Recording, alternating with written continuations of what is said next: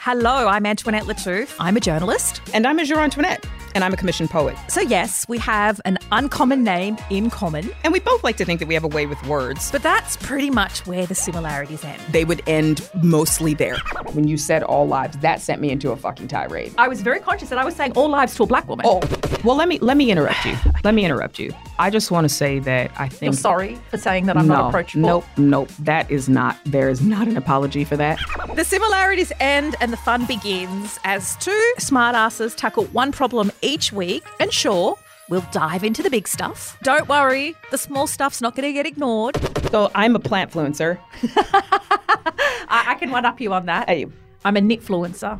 if we had a celebrity that you would say fit the archetype, No, I don't want to name and shame. I'm Oh, too polite for that. that's not shame. Like a Lyneth Galtrow.